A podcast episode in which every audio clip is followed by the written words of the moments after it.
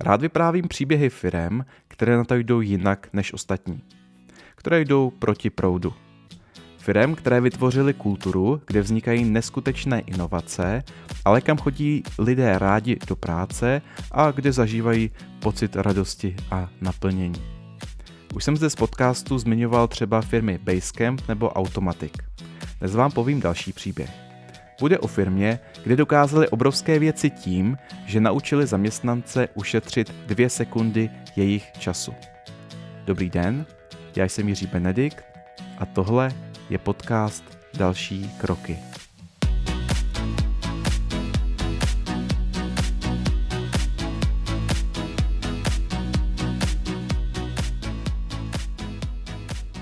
Dnes bude řeč o firmě FastCup.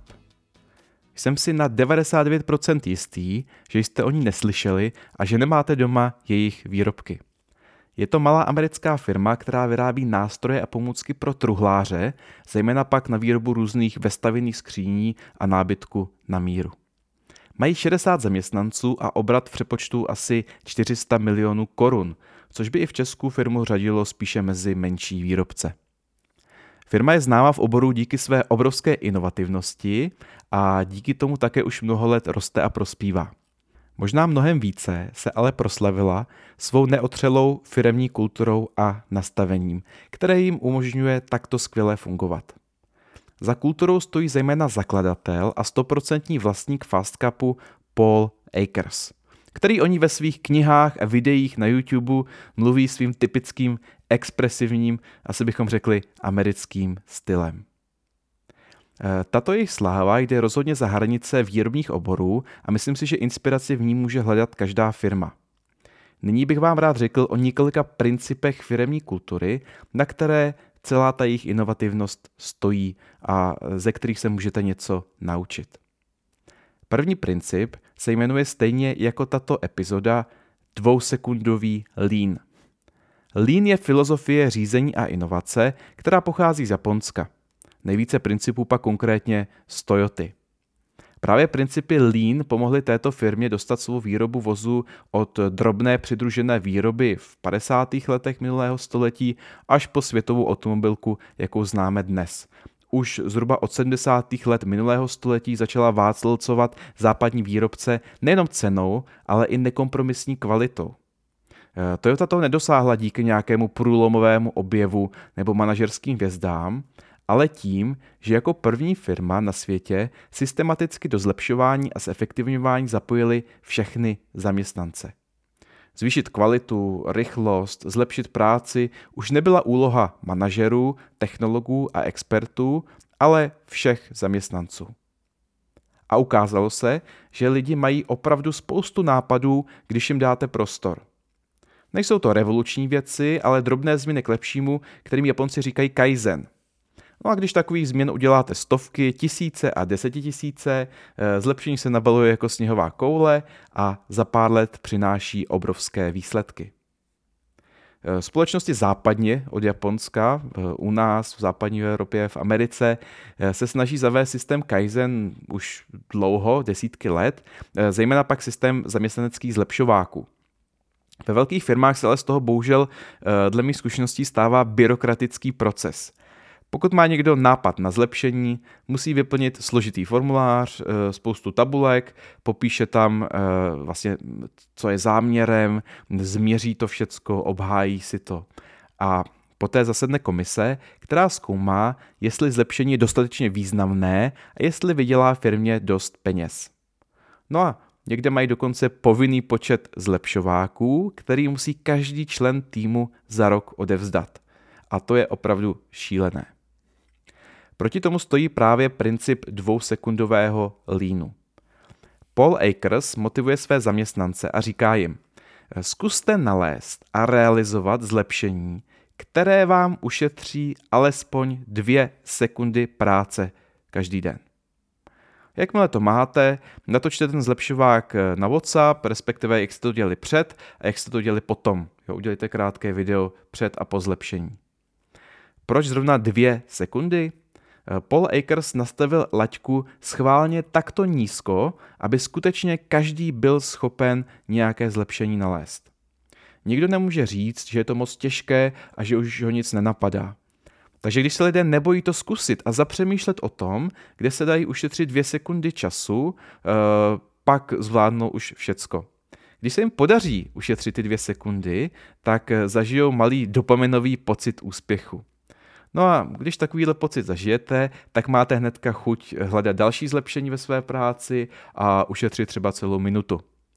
No a když těch ušetřených minut denně nazbíráte 10, no to pořád není hodně, tak je to ale stejně, jako kdybyste získali 1 pracovní týden navíc.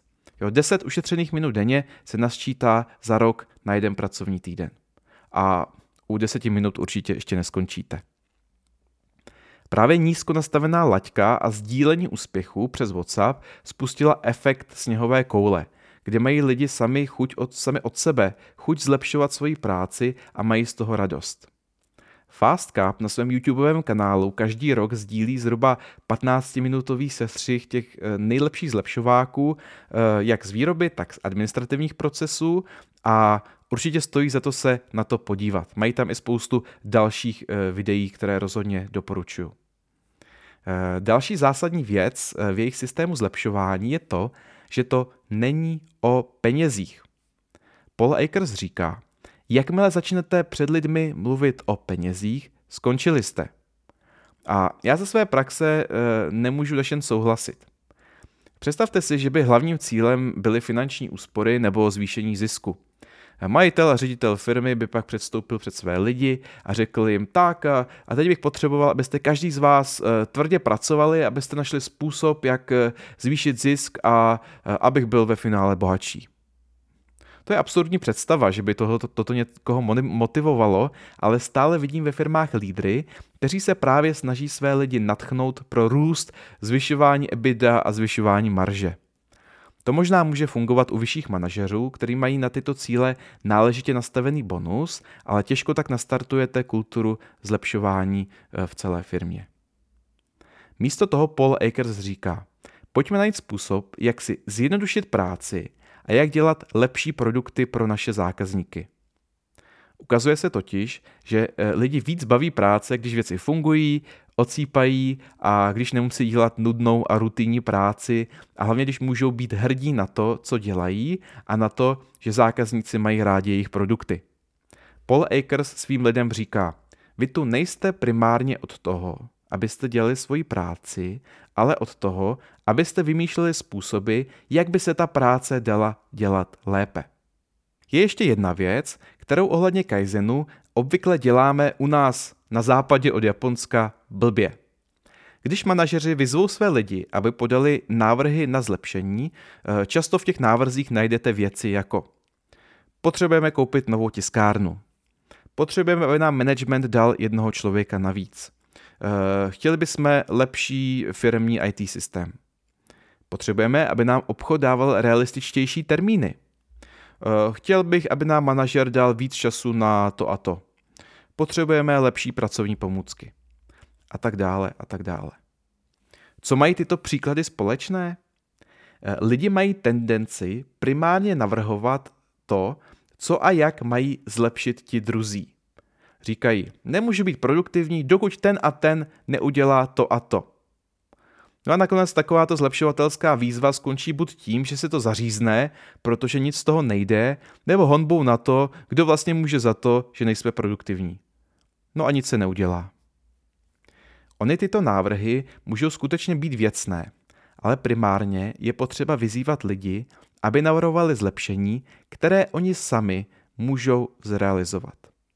Možná je napadne 10 zlepšováků, ale 8 z nich by vyžadovalo nějaký rozpočet, který třeba momentálně není k dispozici, nebo nějakou změnu, kterou daný člověk nemůže jednoduše sám udělat.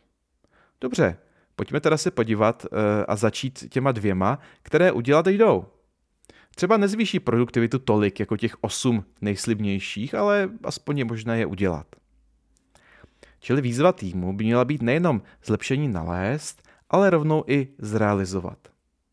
No a aby bylo více věcí realizovatelných, mají ve FastCupu specialisty, kteří mají vyhrazený čas lidem se zlepšováky pomoct. třeba truhláře a zámečníka, když potřebujete nějakou novou poličku nebo držák, ale taky třeba programátora, když potřebujete nějaké makro nebo nějakou automatizaci nebo grafického designéra. To je naprosto skvělé.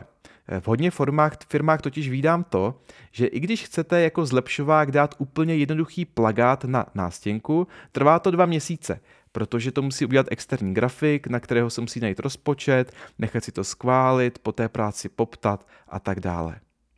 Příležitosti ke zlepšení asi kolem sebe vidí každý, ale tuto dovednost lze i trénovat, abyste těchto příležitostí viděli více. K tomu slouží metoda z Toyoty, která se jmenuje 8 druhů plýtvání. Není to nic složitého, je to spíš takový checklist, kam se dívat a na co se zaměřit. Pomáhá to lidem si uvědomit, za co nás zákazník platí, co pro něj hodnotu vytváří a naopak, co jen zbytečně užírá čas a zdroje.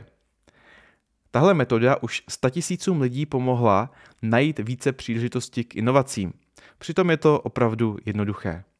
Ve FastCupu mají každé ráno týmové schůzky, na kterých vždy mluví o příkladech plýtvání, aby si lidé trénovali schopnost a příležitosti vidět. O 8 druzích plýtvání se můžete dočíst také na mé stránce, na mém blogu. Nedávno jsem o tomto tématu také natočil video a budu se plýtvání věnovat také v některé další z epizod tohoto podcastu.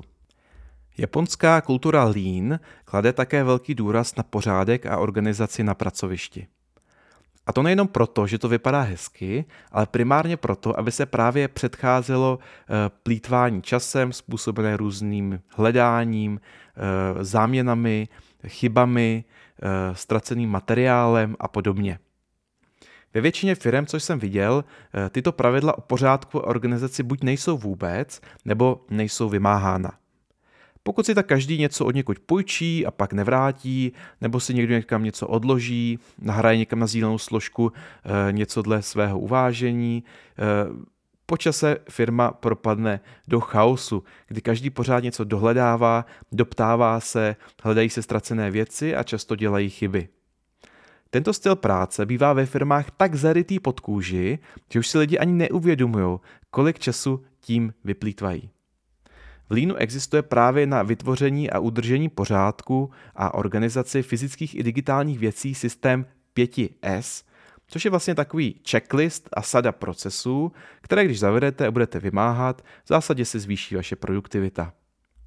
Ve FastCupu berou 5S opravdu důkladně a jako jeden z jejich pilířů mají nastaveno, že všichni od dělníka až po manažery stráví prvních 30 minut denně v práci úklidem a organizací. To se zdá jako šílené číslo, ale porovnejte to třeba se studií, kterou kdysi publikovala společnost Evernote, ve které zjistili, že typický člověk v kanceláři stráví denně 1,5 až 2,5 hodiny hledáním nějakých informací.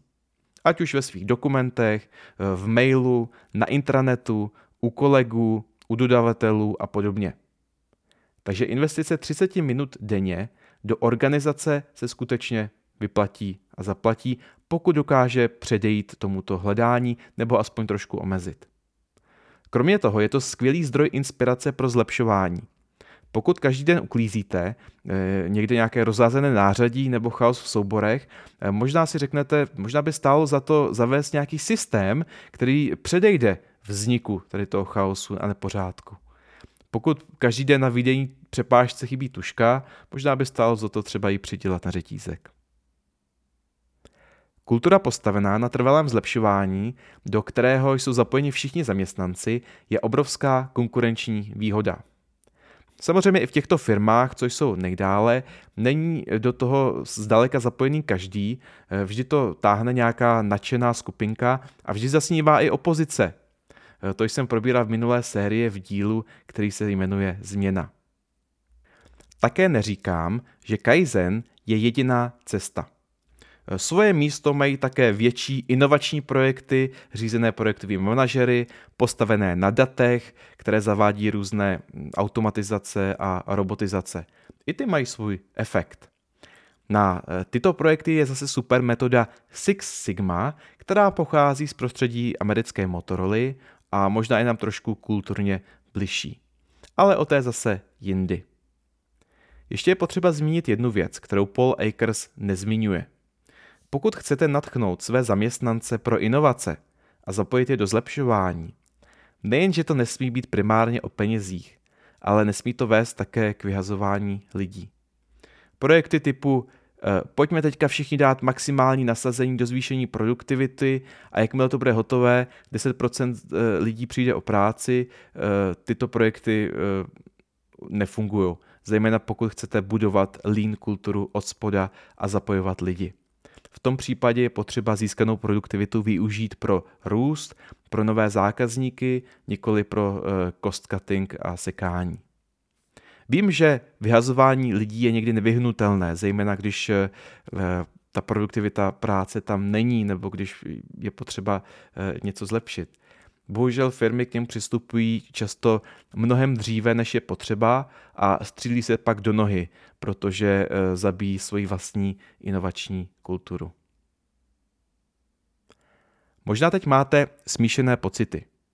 Říkáte si, že to je super, jak tam mají inovační kulturu, ale že tohle u vás ve firmě nikdy nepůjde nastavit. Uznávám, že FastCup patří do kategorie firem, které mají obrovskou výhodu v tom, že mají 100% vlastníka a ředitele v jedné osobě, který má nad kulturou obrovskou kontrolu. Také je to poměrně malá firma, takže už při náboru lidí si můžou dovolit vybírat pouze ty typy lidí, kteří sedí do jejich nastavení mysli. To je pro velké korporace potřebující tisíce a desetitisíce zaměstnanců výrazně obtížnější. Ale ne nemožné. Dobré nápady nevznikají tak, že se vezme špatný nápad a ten se zlepší, ale spíš tak, že se vezme šílený extrémní nápad a ten se trošku ohladí a přizpůsobí.